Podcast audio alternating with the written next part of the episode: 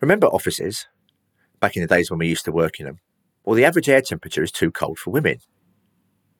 The heating was all worked out in the 1960s and is based on the resting heart rate of the average man. This is one of the many ways in which the world is designed by men for men.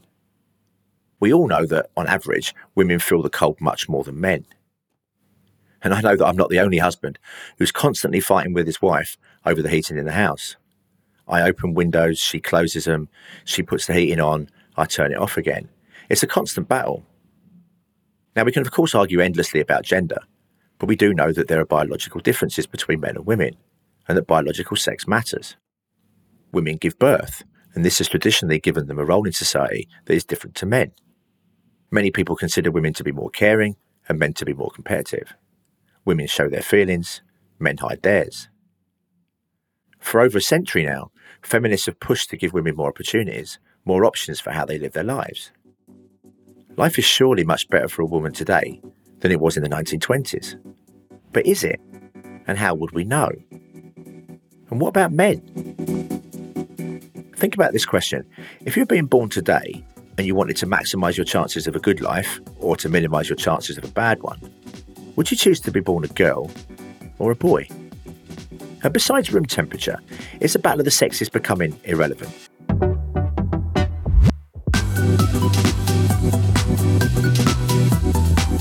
I'm Paul Dolan. I'm a professor of behavioural science at the London School of Economics, and this is the Duck Rabbit Podcast. I'm fascinated by human behaviour and happiness, and I've been researching it for years. I'm well aware of the comfort that can be found in conforming to core beliefs and from dismissing anyone who dares to disagree with them. In the first five part series of this podcast, I asked whether our polarised culture might actually be making us unhappy and what we might do to be more accepting of difference. In this second three part series, I'm going to look at our general desire for simple, one animal solutions to any issue, from pineapple on pizza to climate change. Before that, I'm going to discuss one certainty of life death and ask why we have such polarised views about whether the deaths of older people should count for less than the deaths of younger people.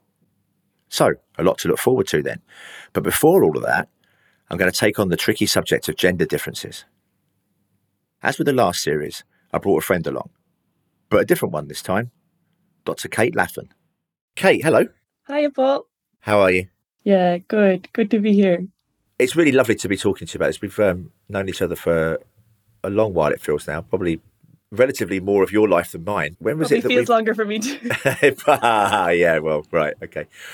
When was it? You came to the LSE as a master student, didn't you? In what 2013? Somewhere way back then. You did one of my courses, happiness behaviour course or something, was it? Yeah, happiness behaviour, public policy, and then and then my path was set. So I rocked up after one of our classes and offered myself up as a as a willing lab rat to conduct research yeah, no, I do. I do actually recall you coming saying, "Give me some work. Let me do something." And you you had no intention, did you, of ever pursuing an academic career? No, that I have you to thank for or to blame for. Um, my mum was an academic, and so being a somewhat rebellious teenager and my teenage years lasting well beyond my actual teenage years, it didn't sit comfortably with me the idea of following my mum into academia sincerely, I was very inspired by that course that we did all those years ago. And just that it was always interesting and always engaging. And especially the way that you marry happiness, not just thinking about behavior change for the sake of it, but thinking about trying to make people and society better off through an understanding of how we think, act, and behave. It's to this day I still find so interesting. And yeah, have you to thank for my career that followed our both our natural tendencies to take the piss. So I, am going to it's killing me. resist every temptation to do that, and just sincerely say that's uh, very humbling. Um, this is so deeply uncomfortable for us both. We're going to talk today about gender issues, gender differences, gender discrimination. I'll start with a question. You've got a one-year-old kid. Before you found out the sex of your daughter, did you have a preference for what you were going to find out? I know you're not meant to say this, but absolutely did. So I was, first of all, the fact that I found out is kind of unusual in Ireland. but I was over the moon when I found out she was a girl. and you're not really meant to broadcast that too widely, but I was. Do you think she's going to have a better life being a girl than she would have done if she was a boy? You know, if you were behind a veil of ignorance, so if you if you were going to have a baby anywhere in the world, and you were to ask, okay, should it be a boy or a girl? If, if as a parent you just care about that baby having the best life possible, yeah. I think you'd have lots of reason to be concerned about having a girl. Got like risks of sexual violence. You've got things like you know not represented in positions of power in, in politics. Two thirds of the illiterate adults in the world are women. So if it was going to be anywhere in the world and you had no control over that, if yeah. you just cared about the the kid's life and life chances, you you'd probably be safer off having a boy. But obviously, I'm not behind a veil of ignorance. I know I am my own self and live in the society that I do in Ireland. There's lots of challenges that my daughter will face because of her gender, but there's also lots of challenges that she would face if she was a boy. And how that balances out, not super clear to me. I mean, there's very little difference between genders in terms of happiness reports. It's, you know, there, there was a suggestion that women were slightly happier than men, I think, at least on life satisfaction reports, but that gap has narrowed. It's very small. But if you multiply that by life expectancy, then it's better to be a girl, right?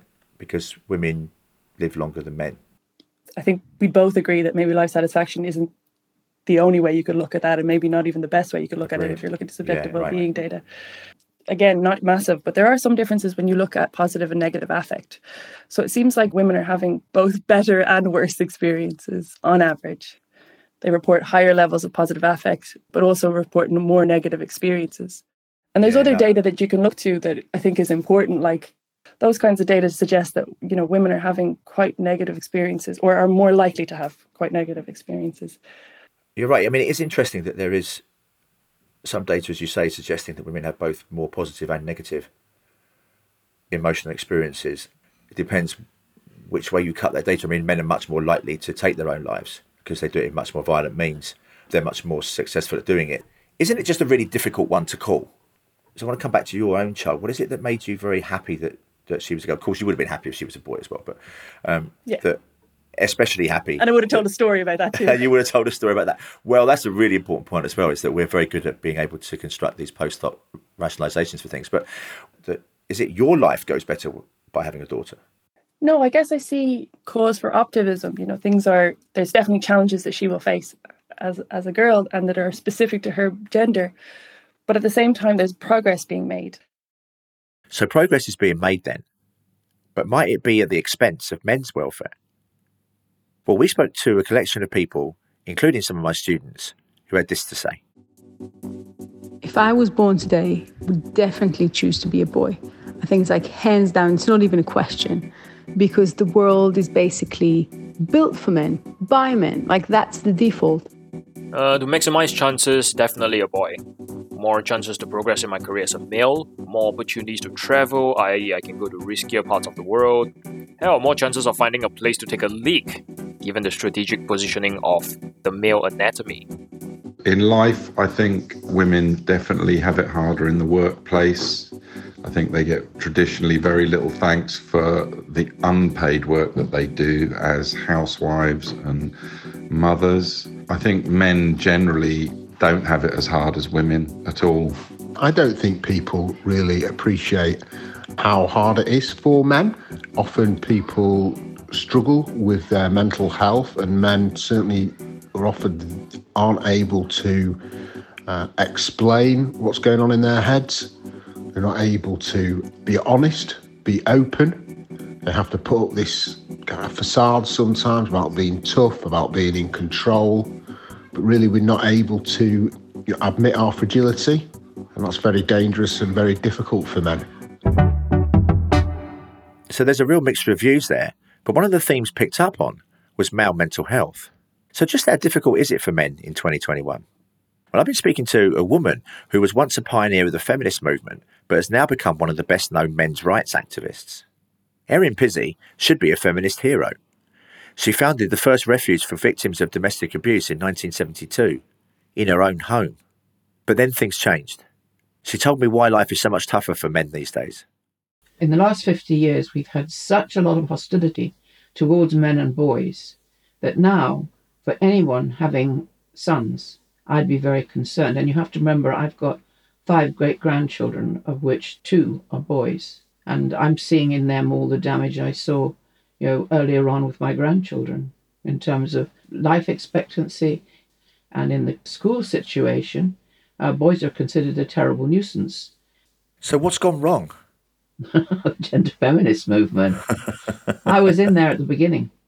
First thing they asked you to do when you paid your three pounds ten, I might add, which is my whole week's housekeeping in those days, to join the women's liberation movement as it was in those days, was to go to the local meeting. So I left my husband babysitting, and I never had to ask him to babysit before because there was nowhere for women to go on their own, really. We went out as couples. And, uh, and I, I got to this woman's house, and I was really excited at the idea because you see, one of the promises of the women's movement was that women would stop competing with each other, but get together and organize. And I took the idea of organizing that women would get together and work in their communities. There was plenty of little things that needed adjusting if you were looking at equality between men and women. So after that, I, with some of the girls from my own group, began to badger Hounslow Council. And in order to get rid of us, because we made such a nuisance of ourselves, they gave us this tiny little run-down house. It was completely derelict, the end of a row of derelict houses in Belmont Terrace in Chiswick. And we completely renovated that little house. We opened up as Chiswick Women's Aid to be of service to all women and children. Men were welcome by invitation, and every woman who wanted one got a key. This sounds to me like a great advert for feminism. I mean, that's what you, know you were. That's what you were doing, right? Well, no, because the thing is that you have to keep remembering that there was no such thing as feminism. That isn't what it was. Yes, Right. I was doing what I thought feminism was about. So, what is it about, and what has it become? Because it feels like you know the idea that you would be engaged in activities that would promote equality across the genders is is, is who could argue with that, right? I call them gender feminists because there's plenty of women who would see themselves as equity feminists, and I'm not Yeah. arguing about that. I'm Right. arguing about the anti-male, anti-family, anti-boys. Right. I, I think majority of women are obviously turned off because they know that, that, that their sons and their husbands and their brothers aren't included. What is it that we're doing especially badly to boys? All right, starts from the very beginning, uh, really, uh, from the fact that boys are more likely to be murdered by their mothers. Uh, and, and also society itself. Men are much more likely to experience danger in the jobs that they do. And in schools, in order to test my theory, I took an exam to assist reading in primary schools. So I did it Yeah. for a year. I chose a primary school near the airport, so it had a huge amount of different children. And I was teaching three boys, and they were 10, just about to move on. Yeah. All I can say after a year of working there to see my three boys through, I just called it child abuse. There was one man in the whole of that huge primary school. The boys of 11 and 12, the women couldn't control them. They'd completely lost control of these boys. So what would happen? They'd be screaming and yelling. So that's a really strong argument for getting men into teaching into primary schools in particular and secondary schools, right? Ah, but why would men go into teaching? If a man's in a school, they have to keep the doors open to make sure that they weren't accused of sexually abusing students. And the other thing that happens, for, for a long time now, the education concepts have been feminized. So you have these tables with these very small chairs where these very large 10 year old boys sit with their knees up to their nose in a circle of girls and are expected to concentrate. Boys don't at that age concentrate the way girls do. Girls want to please the teachers. Most boys couldn't care less. And it doesn't work. Yeah, and also you need to allow people to move around as well. That's the other thing is that we just insist that people sit still in school. There's no playing fields. Most schools have sold off their playing fields. So what should we be doing about all of this? We know that boys are the most behind in our education system. We need to look at the evidence and then reorganize our primary schools to allow for the differences between boys and girls. That requires us to accept a biological difference that manifests itself directly without being socially constructed in any in any fashion. The difference in the brains between boys and girls, you see it. We know that from our MRI scans, they've done them. Just in a gendered world, they don't want to hear it. A lot of feminists will argue that there aren't any significant differences. Just in the way boys and girls process information, there's a huge difference. One of the challenges is allowing people to be themselves and to be an Yes. authentic version of themselves. And I suppose the question is to what degree these movements of whatever kind enable that or stifle that, I guess. Whether there is a prescription about how lives ought to be led, which get in the way of people being their authentic selves, or whether these movements liberate people to express themselves freely and be who they truly are. Well, the feminist movement certainly didn't. Yeah, I mean, that's where the whole point of well functioning societies is that we get on together and that we make progress together and not not the idea that we would pit different groups against one another that almost essentially frame this as a zero sum game. I do think that the whole gender concepts are dying out. I think uh, the younger women coming up have realized that it's created a deep hostility. So men are afraid, particularly now. What can happen is if a woman wants a divorce, there are plenty of female feminist lawyers, solicitors.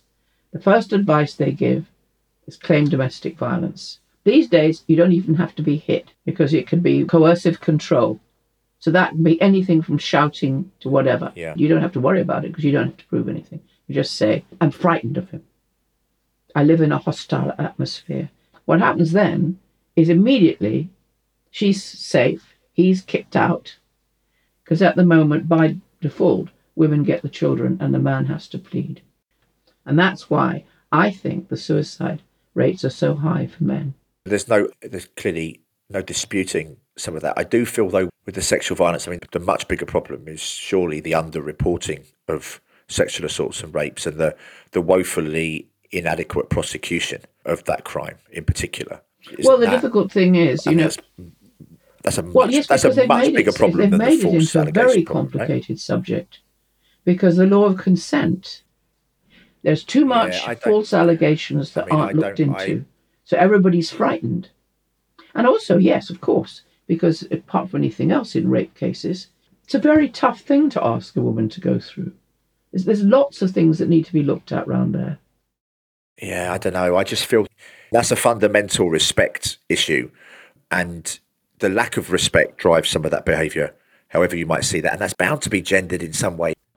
So, what should we do? Or maybe even the younger generation now, what should they be doing differently now? Get rid of the whole gendered argument in schools and everywhere else. Little boys are little boys. Let's make arrangements for little boys to be boys. comes back to schools again for you, doesn't it? You know, the roots of domestic violence don't lie in gendered male oppression. The roots of domestic violence have, have always been generational.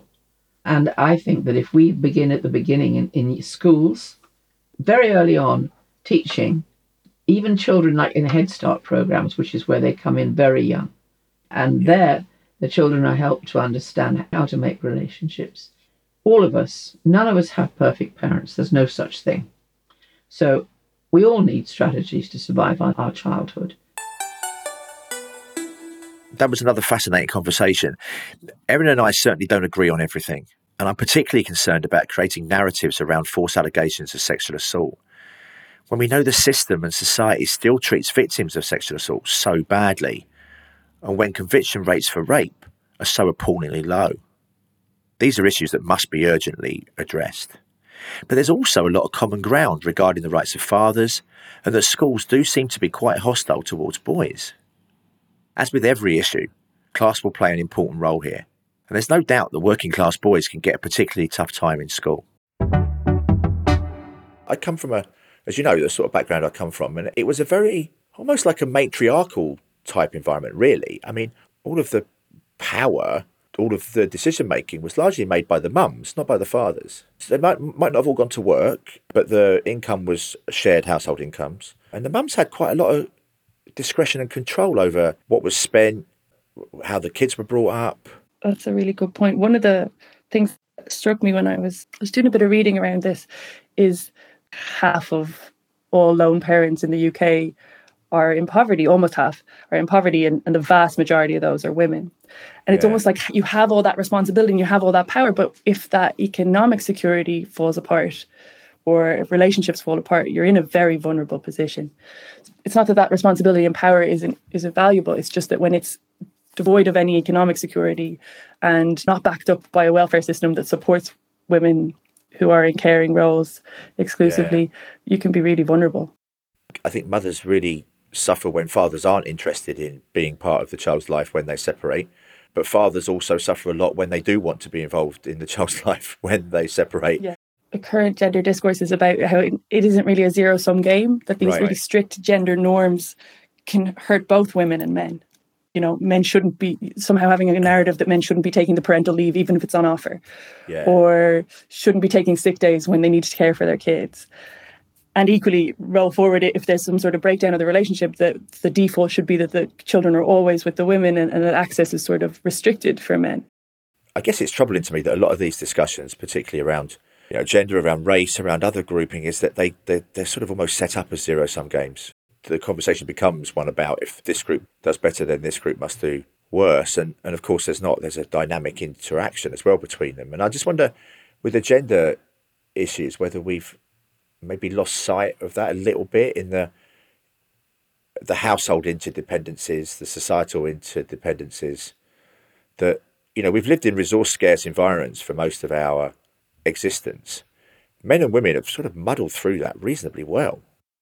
Well, in many cases, men better than women, arguably. I mean, the fact that we've muddled through, or you know, obviously the society has continued, doesn't mean that you should take a snapshot one time and say, okay, because we've made it this far, that means we can't get better. That thought is certainly shared by Caroline Criado Perez. She was another student of mine, and in fact, she was a classmate of Kate's. She has written the book on how the world is built by men for men. It's called Invisible Women, and I cannot recommend it highly enough. I started by asking her if she had the choice whether she'd be born as a man or as a woman. That is such an interesting question. And I genuinely don't know.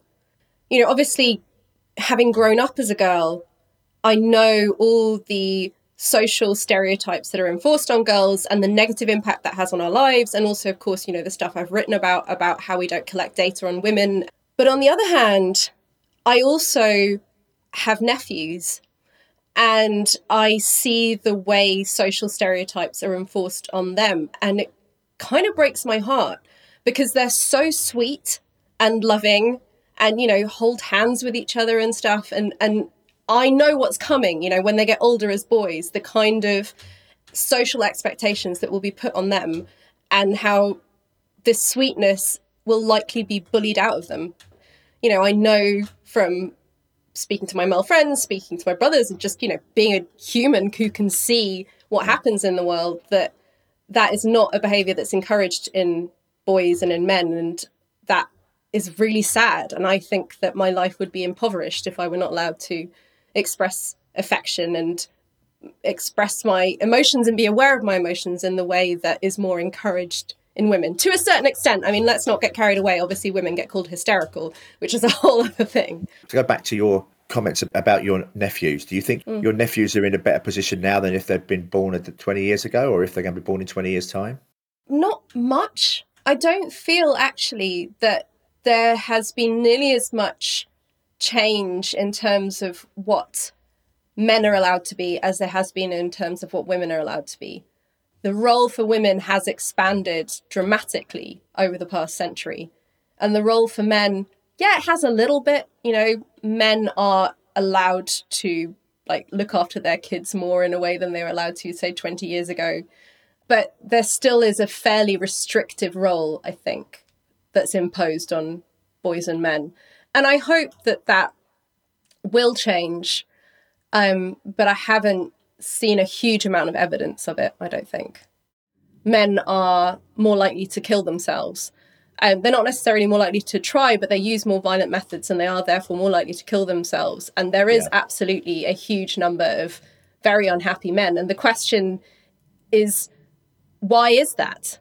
And a feminist analysis would be well, that is going to be connected to this idea of toxic masculinity, i.e., the idea that there is a type of masculinity that doesn't allow men to have access to the full spectrum of human emotions, and therefore they can't be a balanced, happy person because they are so tied to this very limited role of what success looks like.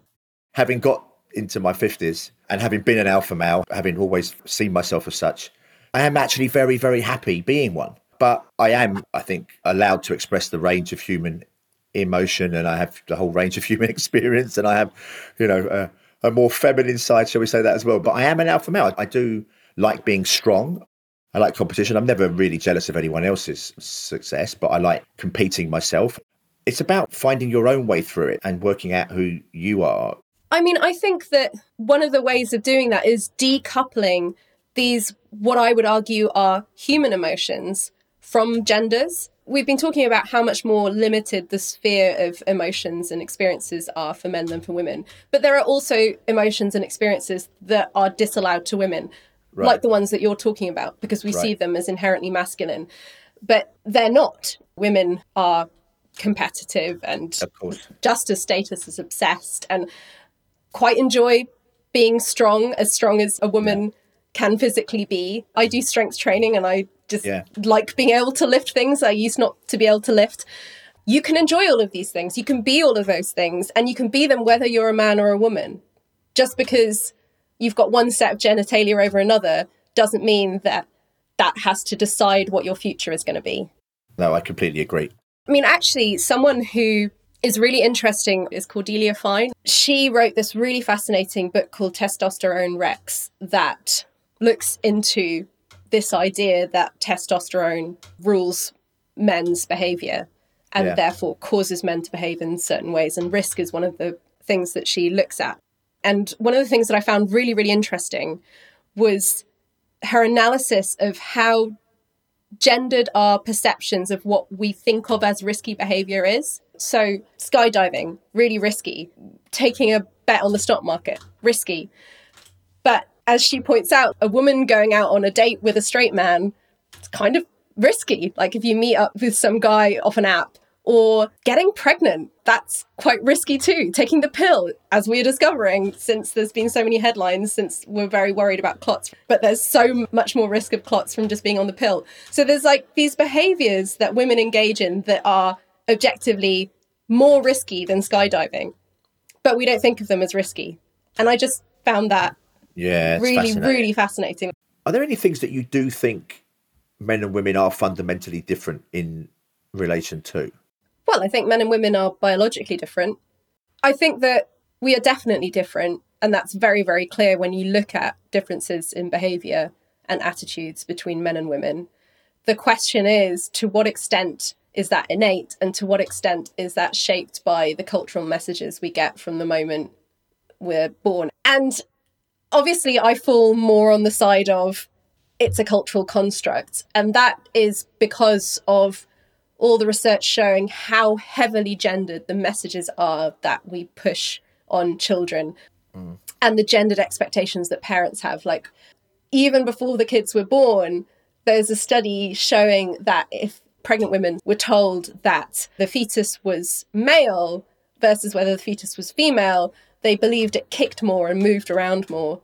So wow. there are these hugely gendered expectations that parents and the rest of us, society, schools, books, you know, are placing on kids from the moment they're conceived. And of course, we know that the brain is very plastic and that our brain is shaped by environment. And so, why wouldn't that also be the case for all the gendered messages that we're bombarded with from the beginning of our lives? That's not to say that we will never find any biologically driven differences, but there is no reason that I'm aware of to suggest that it's more nature than nurture. In a sense, it doesn't actually make much difference at any one point in time because what we really should be paying attention to are the consequences of that interaction between the biological differences and the social constructions. But shouldn't we, as well, and arguably mostly be focused on the consequences, which is the flow of health and well-being over an individual's lifetime, and looking to see where men and women do well and badly. Absolutely. Rather than, or as well as understanding. Yeah, yeah. I mean that that is yeah. that's the central message of my book is collect the data so we can see what's going on. And unfortunately, Absolutely. we're just not doing that. But of course, you need to know what the outcomes are. There's this line, there's a throwaway line that you will not remember that you said, but it really stuck with me in one of your lectures or seminars where you said the number of times governments and organizations will approach you to say, oh, we want to measure the impacts of this policy we've introduced, but they didn't bother to collect the data before it was introduced. That we don't measure where we are before we try and meddle with it to see, you know, how we can fix things. We're just not collecting that data. And when we do, we don't sex disaggregate it. So what do we do next then? I guess that's the that's the big question. What will you be doing, or what will the world be doing by the time you're you're my age that will make it better than where we are now? We've discussed the need for sex disaggregated data, um, so I really hope that that is something that we will be doing. That we will not be using men as the default humans and thinking that data collected on them is sufficient to represent everyone, and that we can make decisions about what medical treatment um, is given or how resources are allocated based on data from only half the global population. That would be a very important thing. I also really hope we're going to spend a lot more time and do a lot more work in figuring out how we can allow boys to not be forced into this very, very narrow version of masculinity. Both men and women, I think, have a lot to gain from men being allowed to have a richer, fuller experience of what humanity can be. And I really think if we were to do the collecting the sex disaggregated data and addressing the type of humanity men are allowed to access, everyone would be a lot happier and a lot healthier. The very first thing that we all need to do if we're going to change anything in ourselves or in wider society is acceptance of the fact that we are these flawed human beings that carry around these, you know, stereotypes, prejudices, social constructions, and to think that we're devoid of them or free of them is so arrogant. What we need more of is that humility to recognize that we're all subject to all of these things that we're trying to change. That's the thing that makes you special is your willingness to really accept that, to accept that you do carry much of this around with you yourself. I think I am lucky that I started off as an anti feminist because it means that I understand that position. But also, I believe and know, in fact, people can change their minds. A, I know that people who disagree with me are not evil people because I disagreed yeah. with myself once upon a time. And also, there are people I love who disagree with me and who I've been working very hard to change their minds for, for the best part of a decade. I also know that opinions aren't fixed, that they can be changed. Lots to think about there then, and some of my own views have been challenged. But before reaching any conclusions, I want to have a chat with a man. Sam Friedman is a colleague of mine in the LSE. You may remember him from the episode on social class in the first series. Amongst other things, I wanted to talk to him about the importance of the intersection between class and gender. But I started with a question about whether it's better to be a boy or a girl. Yeah, it's interesting. I'm thinking about this a lot at the moment because I've got two young girls at home and obviously experienced lots of pressures of masculinity as a young boy. But I think in terms of a smoothness of life experience, I think almost certainly I would be born a boy. I think that the the profound kind of societal pressures and then inequalities in life outcomes that, that women face and young girls face is sort of deeply unjust. And you realise and you see, certainly as a parent, almost immediately when your children are born. What if I were to cite back to you the fact that there's very little difference in people's happiness, whether they're male or female. I mean, there's hardly anything. I mean, some data sets show a slight difference, and it depends on what measures you use. But by and large, there isn't very much in it.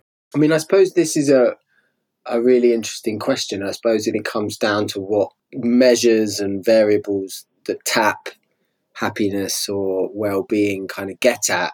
There's so many sources of what might make up your happiness and your well-being. I suppose that as a critical sociologist, what yeah I can see more is the way in which the sort of pressure essentially that you right. face as a, as a woman in terms of expectations and that you know that's not and where do you think those so where do you think those play up most then well i mean i think i mean they do it at all life stages this is going back to my my own family but you see from the point of view of of young daughters a a set of potential identities that they are allowed to have as being much more curtailed than the range of possibilities that I see among the sons of my friends. And that's, you know, from very kind of mundane seeming things like clothing all the way through to kind of interpretations of behavior uh, and what's acceptable and what's not. As a really interesting aside that you might find important when you're deciding whether to move on to child number three or not is I can remember this vividly being on a tube and looking at a family with, I think it was five sons. And I thought, those poor sods, right? You know that kids three, four, definitely five, one of those was meant to be a girl. And it's sort of unwritten or unspoken that all we want is a healthy baby, when actually, of course, people go on to have four and five children because they've got all of the same sex before. I thought, well, that must show up somewhere. And I've waited a long time to look at the data to either support that or to refute it. And so we've been looking at essentially families that go into the lottery of having a third child when they've got two of the same sex before. And either you win and you get the opposite sex or you lose and you get the same sex. And actually, it does show up quite significantly in terms of happiness. So, and actually, for quite a long while, that the parents' happiness is quite significantly reduced when they have the child of the same sex. And interestingly, most of that is driven by her, not him. So the mother's happiness is most affected. And interestingly, when she doesn't get a boy, so if your wife is anything like the average person, if there's anything like an average person, if you do have that third child, make sure you get a boy. it's fascinating in the sense that you, uh, as you say, the, the, societal narrative is that is that it doesn't matter. I think that you know the, the lived experience is such that you, uh, at the very least, you are curious about the difference. And there's perhaps a part of me as a sociologist that would like to experience both types of gender, but I, at the same time, I'm. Uh, there's absolutely no way we're going to have another child, uh, good, good. Uh, but no, I, I, say that as if it matters to me. Let's start bringing in social class. I, I get the impression, although of course this is not true when you look more widely, but a lot of the discussion about gender inequalities pays attention to inequalities in top jobs. Do you think that's a fair reflection of where most of the discussion is? And, and if so, isn't that a little bit narrow? I suppose the thing that's of interest to me in this regard is that I suppose, you know, we, we tend to think about these types of inequalities along a kind of one dimensional lens. Mm. Um, but what's come out of my research, I suppose, is this profound sense in which actually gender and, and social class intersect in really important ways in terms of who gets to the top. So, for example, women from working class backgrounds face this really clear double disadvantage in earnings in elite occupations. And significantly, this is higher than if you add the gender and the class pay gap together. It's a, about £19,000 less that you're going to be earning in an elite occupation if you're a woman from a working class background versus a man from a professional managerial background. And so I think, you know, it's really important to sort of understand what's going on that means that women at that intersection face this particular pay penalty. And I think you get into really interesting territory then around why that is and how we tend to think about different types of class identities along gendered lines. So, for example, I'm finding, having just done a big project at the UK Civil Service, is that both men and women from working class backgrounds are kind of equally underrepresented as a whole within the civil service, but men from working class backgrounds are more likely to reach top grades. And what I found in interviews is that this is probably really connected to the way in which different civil servants feel they can express their class identity in the workplace. Right. So not only are men more comfortable talking about their background at work. There's often a sort of ease in displaying kind of, you know, markers of a working class background, accent, humor, etc. And actually, in some cases, this kind of display of one's origin is actually used by some men from working class backgrounds quite successfully as a kind of brand, as a way of kind of showing themselves to be a different type of leader, someone that kind of, I suppose, shakes up the kind of male stale pale brigade that you sort of associate with the top echelons of the civil service. And in contrast, what I've found really strongly, and, it, and it, I was really quite struck by this, was that almost every woman from a working class background that I interviewed told me that they actively conceal their background at work and you know feel very much that to disclose their background either explicitly or through sort of embodied markers would be to kind of open themselves up to this kind of negative judgment. Um, that there's this kind of latent class snobbery that women are particularly at peril at that is kind of underneath the surface and to reveal it would only then sort of put your career at some sort of disadvantage. I think it's just incredibly you know complicated. I think that's that's the answer that i'm sort of coming to with most of this. But if we think about moving forwards do you think your answer to my opening question will be different in a decade or two or three's time? I hope so. Yeah, I really do. And I mean that probably in, in terms of both men and women, you know, in the sense that I think to me, thinking back to my own adolescence and perhaps the travails of trying to fit into a particular box of what uh, masculinity was valuable I hope that for both men and women, those sort of what the acceptable boxes are that you can occupy become slightly less tight and slightly less restrictive. And I think that task is more urgent for women, but I wouldn't in any way underestimate how much pressure there is on young boys as well to occupy and perform a particular type of masculinity. That was another pleasurable and purposeful episode for me, and hopefully for you too. I enjoyed asking all my guests about whether it's better to be a boy or a girl. I'm personally committed to reducing inequalities in well-being over the lifetime, and that will become ever more clear in the next episode. So when looking at gender differences, it's important to note that on average, women live four years or so longer than men in the UK. That difference is a little less for richer people and a little more for poorer ones. These aren't far off the differences that exist by social class. So if we care about class differences in life expectancy, we ought to care about gender ones too. In terms of who has the better lives, in addition to longer ones, well, there isn't really that much difference in overall happiness, as Kate and I discussed. These data matter, and they should inform our discussions of who is doing well and who is doing badly. They also inform my own answer to the question I asked all my guests whether I would be better off being a girl or a boy. I think I agree with Kate that if I was to be born anywhere in the world, I would choose to be a boy. But if I knew I was going to be born in the UK, I don't think there's very much in it, to be honest. Having a slightly lower risk of dying at all ages might just swing it in favour of being a girl. And as someone who always feels warm, I would quite like the opportunity to put on more layers rather than reaching the point where I can't take any more off. But we must, of course, look deeper into lifetime well-being and also at the factors that serve to boost the life experiences of men and women, and also at the barriers too in listening back to the first five episodes, I realised just how much I say context matters. But it really does, and it matters here too. Whilst all narratives about how to live, including gender stereotypes, will always serve the interests of those in power, the groups they best serve will depend on the context. This means that we need to be much more nuanced in our discussions about where the most important challenges lie. Now, of course, there's massive differences within groups as well as between them, and these must not be overlooked or underestimated. But I do think that class matters most when it comes to money, and gender is the key issue when we talk about sex and about fertility. We need to have much more discussion of these issues rather than focusing so much on the labour market.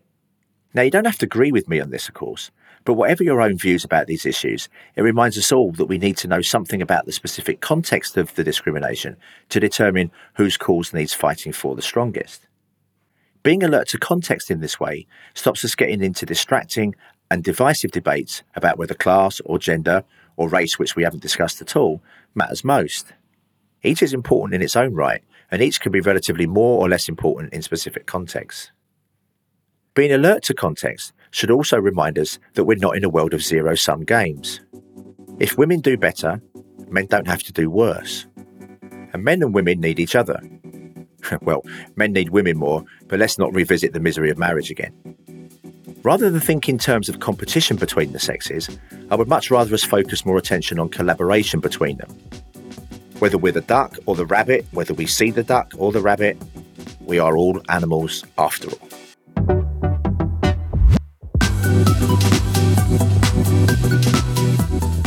I'm Professor Paul Dolan.